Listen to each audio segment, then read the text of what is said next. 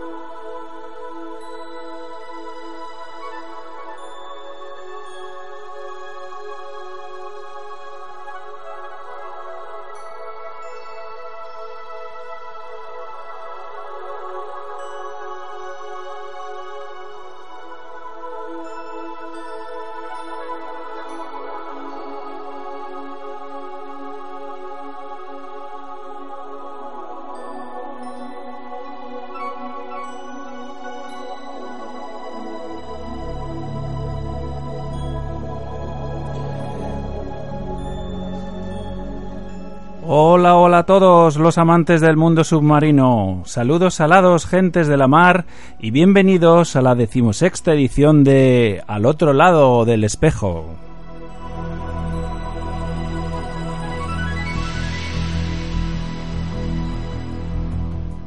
Un programa que hacemos con todo nuestro cariño para ti desde lo más profundo de un océano lleno de inagotables emociones.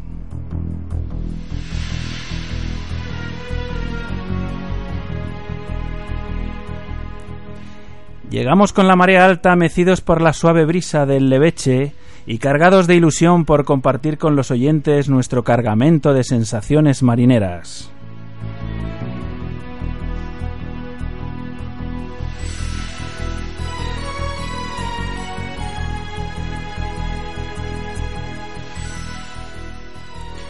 Emitiendo desde tu emisora favorita, Radio 21, a través de las ondas de frecuencia modulada desde el 107.9, 107.8, 107.5 y para el resto del mundo a través de streaming de nuestra web en radio21.es.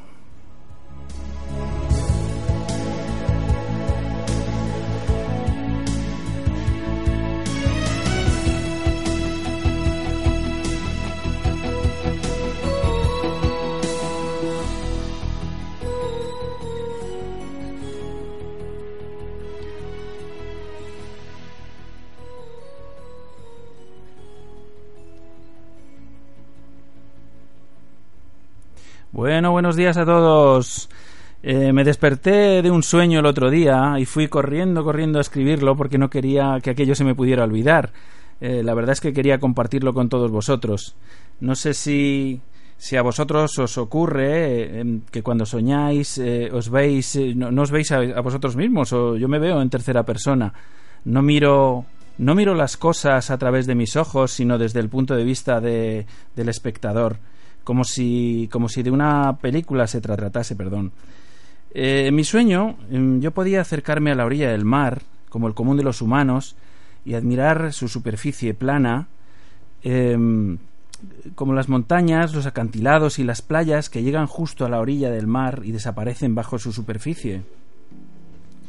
De pronto, en una condición desconocida, me permitía ver con absoluta nitidez a través del espejo que era el mar, y la condición no era otra que la mirada de un buzo, un buzador que sabe lo que hay bajo el agua del acantilado, la ladera de la montaña o la misma playa, y que ve la montaña sumergida, los cañones que la forman o la prominente roca abarrotada de peces, con sus oquedades y escondrijos, las praderas de Posidonia que le siguen a la playa de arena blanca.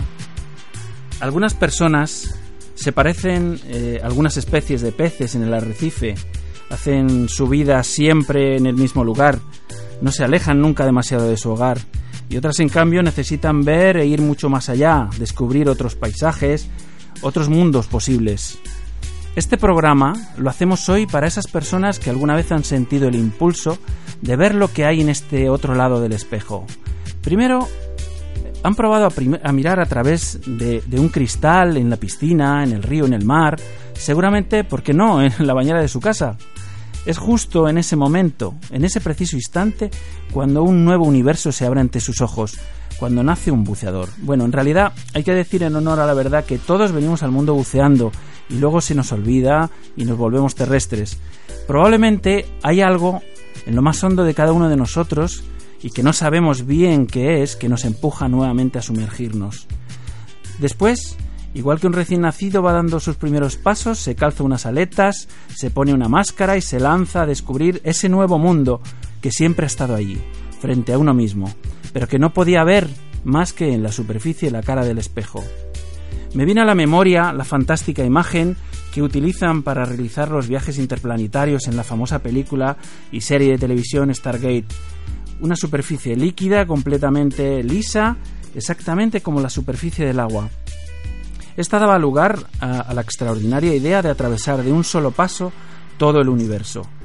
Pues bien, exactamente así es como se produce en mi mente, al menos en mi, en mi sensación personal, al dar un paso de gigante y zambullirme al otro lado del espejo.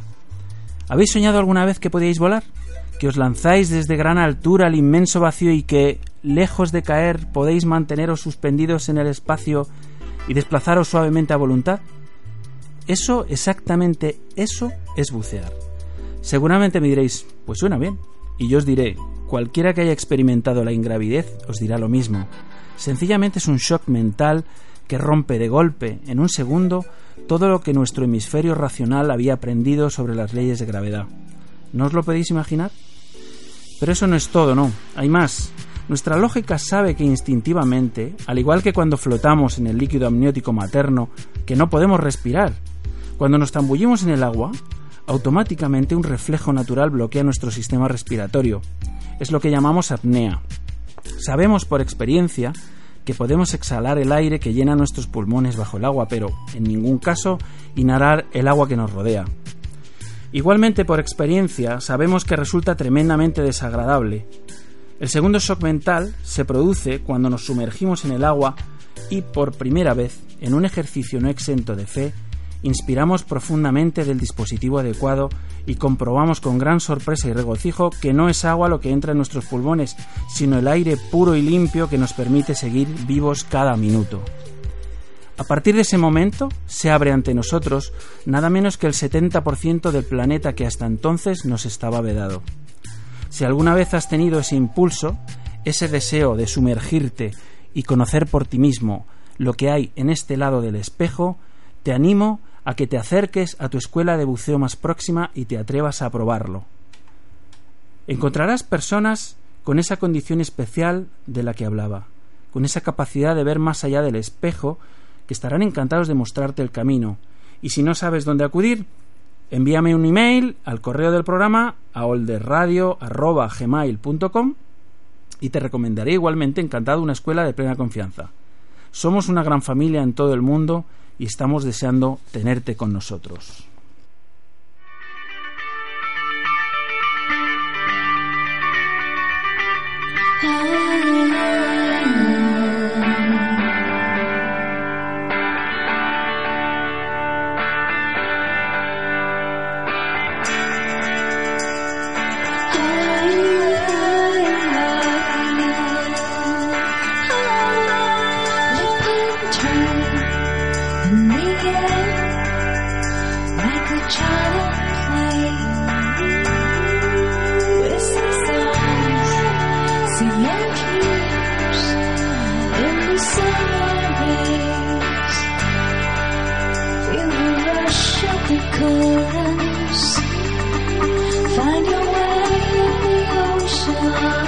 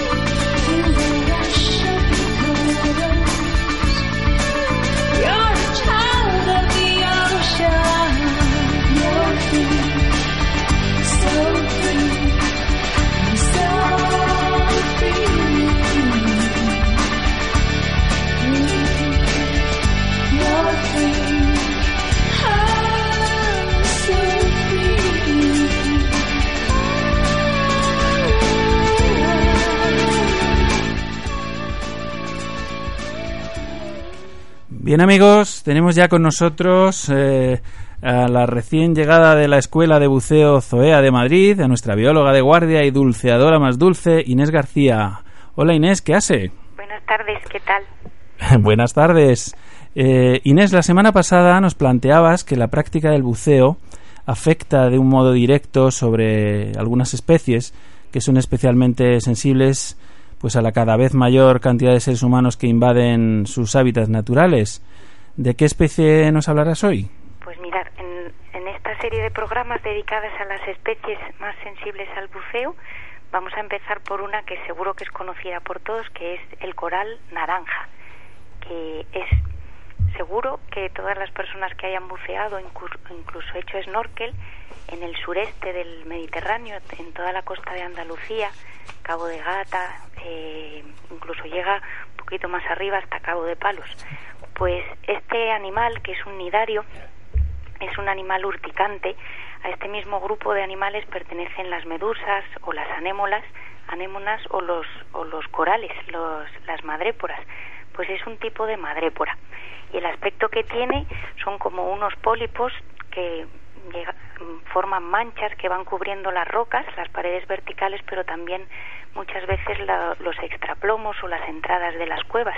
Entonces forman como manchas de unos 30 o 40 centímetros de diámetro y unos 10 centímetros de altura y están formados por muchos individuos, ya que son animales coloniales.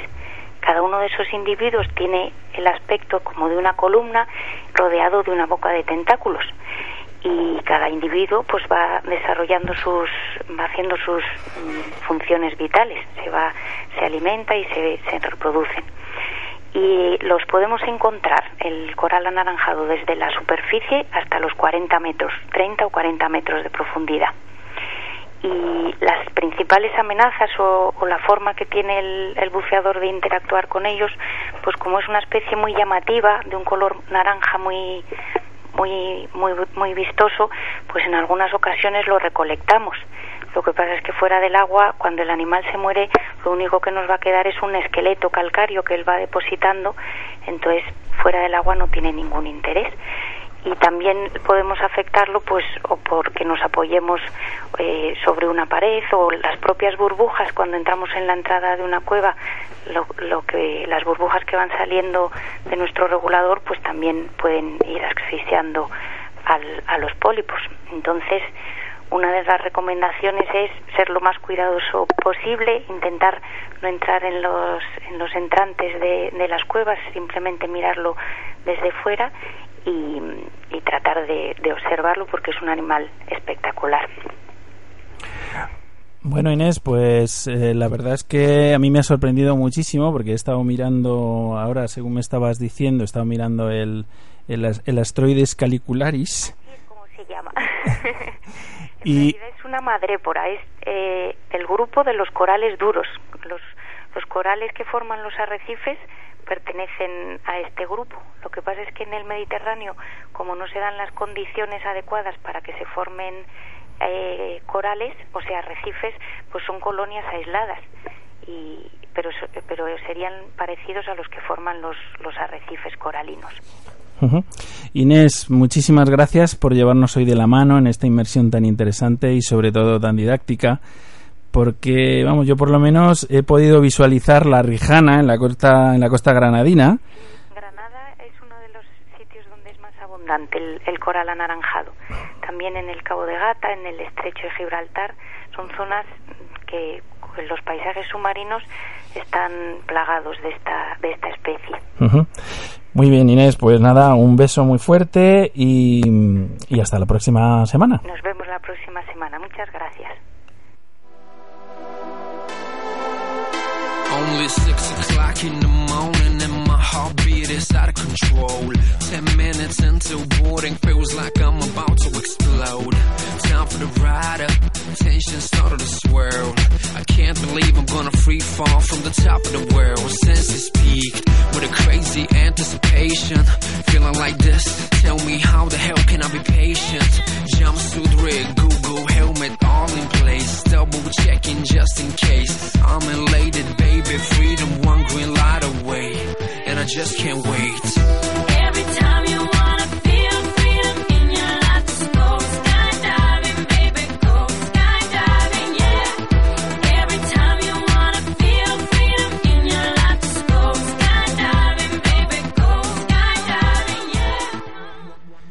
Bueno, y con este skydiving eh, hemos eh, encontrado una sorpresa mm, eh, estupenda, que es encontrarnos a un amigo que hacía bastante tiempo que no sabíamos nada de él y que está un poquito lejos.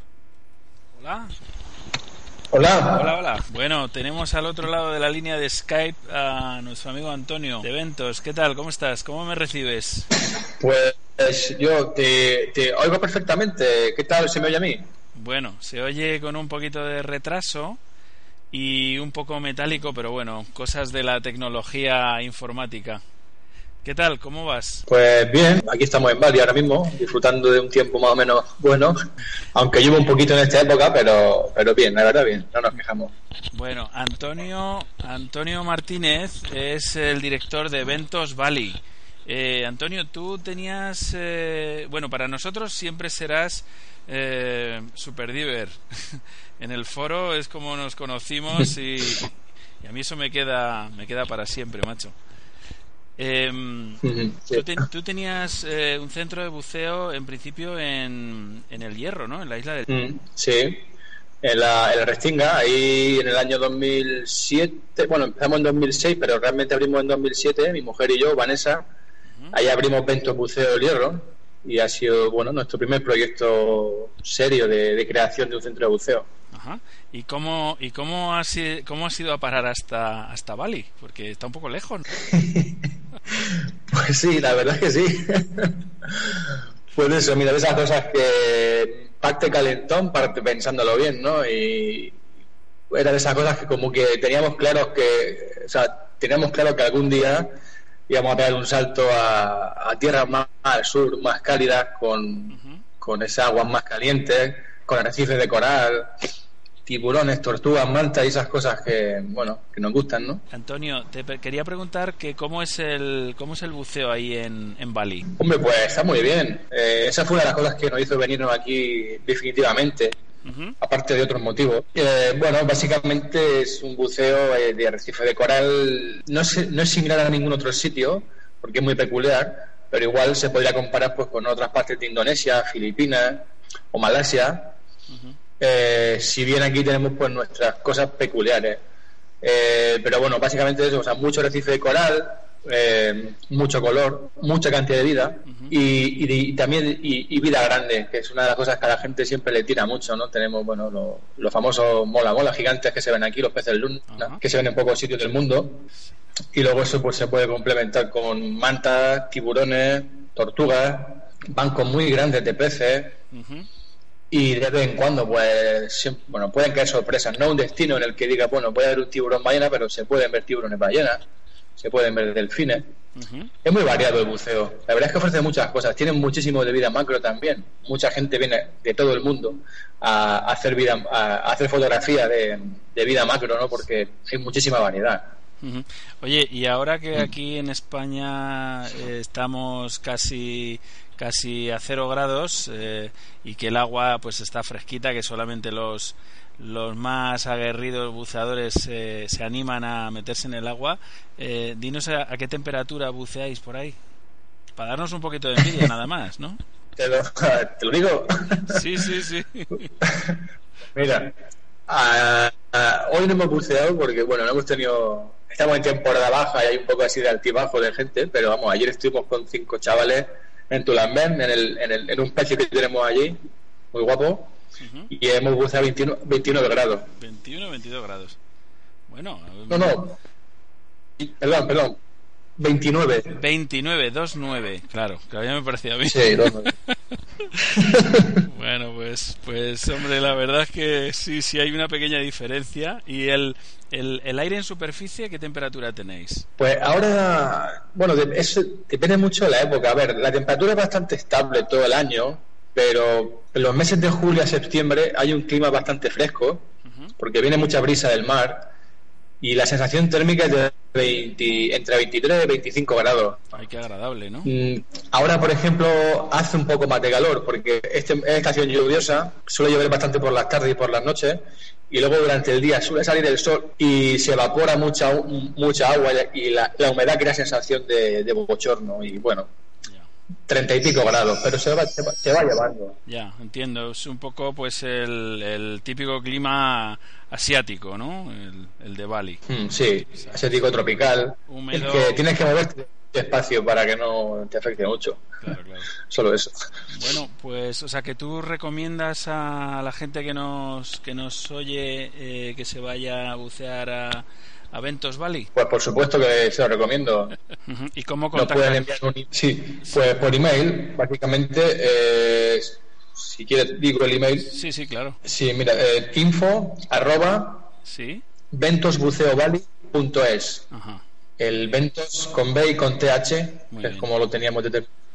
Vale. Y te digo, pues mediante un email, pues, lo que necesite la gente saber sobre cómo llegar hasta Bali, incluso alojamiento, transfer, cualquier cosa, se lo podemos organizar nosotros. Ujú. Hay, Y mucha, claro. hay muchas horas de vuelo hasta allí. Hay vuelos directos, hay que hacer eh, conexiones. ¿Cómo es la cosa, más o menos? Normalmente las dos compañías que mejor eh, y que más frecuencia tienen de vuelo son Qatar Airways y KLM. Con Qatar se puede hacer desde Madrid o Barcelona vía Doha Ajá. y luego Doha Bali con una escala en Singapur, una escala, una parada técnica que llaman, ¿no? Que realmente no es escala. Bájate del avión cinco- eh, 45 minutos, te sube y vuelve. Ya. Y con KLM sí que vuelos directos desde Ámsterdam. Entonces habría que hacer eh, Madrid o Barcelona o incluso otras capitales que también están conectadas con Ámsterdam Sí. y luego Amsterdam Bali. Y bueno, te viene lle- llevando un total de. Si el vuelo desde Ámsterdam te puede, se te puede hacer por unas 18 horas. Si ya vas con, eh, con Qatar, pues, 20, 21. Vuelo larguito. Bueno, Mm. 21 horas, sí. Es un, es un día entero. Eh, Antonio, Mm. eh, ¿qué diferencia horaria tenemos contigo? ¿Qué, qué, qué hora es ahí en Bali ahora mismo? Pues aquí son las 9 de la noche, lo mismo. Hay 7 horas de diferencia Siete con horas de España. diferencia. Bueno, pues, eh, pues no sé, eh, pues vamos a animar a la gente, vamos a poner esos datos que nos has, que nos has dicho, lo vamos a poner en, en, la página de al otro lado del espejo y, animar a la gente que se, que se venga a bucear a, Ventos Valley que bueno pues que ahí está Antonio Martínez eh, super diver un, un más que amigo de nuestro foro de buceo y, y bueno pues que esperamos verte por aquí por España en el en- Sí, eh, bueno, vamos al Light Travel Show Ajá. este año, igual que ya fuimos el año pasado, y, y solamente al Light Travel Show este año. muy bien pues nada te enviamos un fuerte abrazo y te lo daremos en persona en, en, en el Day Travel Show en el mes de marzo que creo que ya está convocado y, y nada y que vaya todo muy bien muchas felicidades mucho ah, mucho apoyo y y ya seguiremos hablando por aquí que hemos abierto una buena línea de comunicación Muy bien, pues mu- muchas gracias a vosotros por, por haberme llamado y, y lo mismo, os deseo lo mejor a vuestro proyecto de radio. venga muchísimas gracias Antonio un abrazo Un abrazo. chao Al otro lado del espejo. Con Rolf Freeman. Radio 21.